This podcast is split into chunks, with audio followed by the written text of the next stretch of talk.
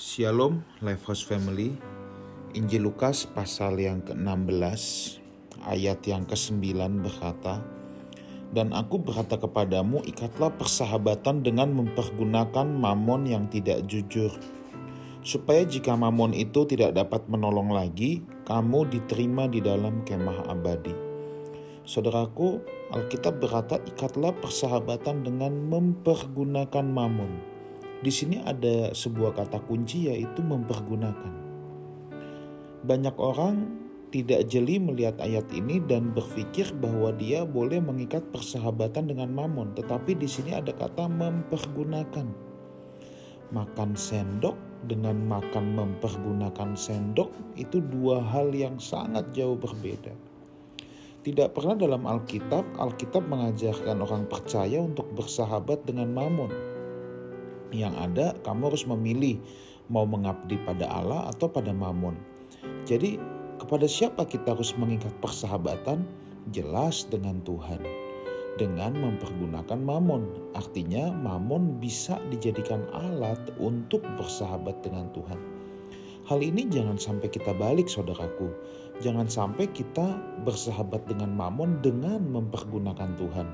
Memang sekilas bedanya tipis, tetapi ini adalah sebuah arah hidup yang jauh berbeda antara bersahabat dengan Tuhan mempergunakan mamon atau bersahabat dengan mamon dengan mempergunakan Tuhan.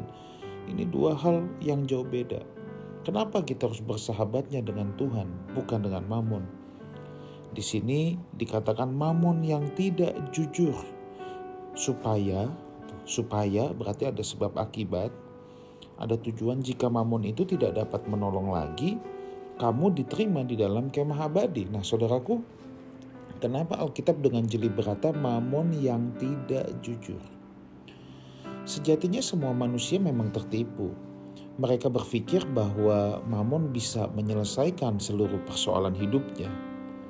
Tetapi Alkitab juga berkata ada satu masa di mana mamon itu tidak dapat menolong lagi Kapankah itu saudaraku ketika suatu fase di mana Mamun tidak dapat menolong lagi? Yaitu ketika tubuh akan terpisah dengan roh. Ketika roh akan keluar dari tubuh, itulah saat-saat di mana Mamun tidak dapat menolong lagi.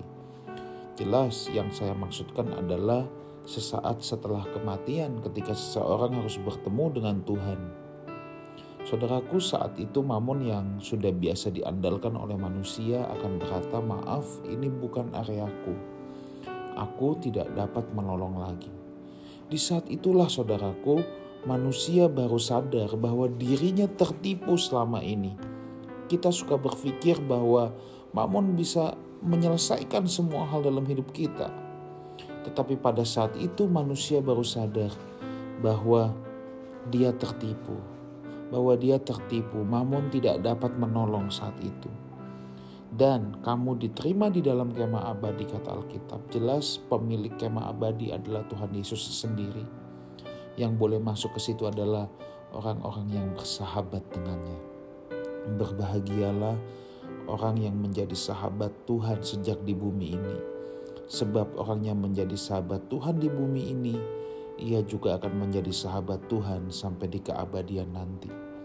Orang yang tidak bersahabat dengan Tuhan sejak di bumi ini tidak akan pernah menjadi sahabat Tuhan sampai di keabadian nanti. Mari kita ikat persahabatan dengan Tuhan dengan mempergunakan seluruh potensi hidup yang Tuhan sudah berikan untuk kita. Kita gunakan itu semaksimal mungkin untuk bersahabat dengan Tuhan. Tuhan memberkati kita semua.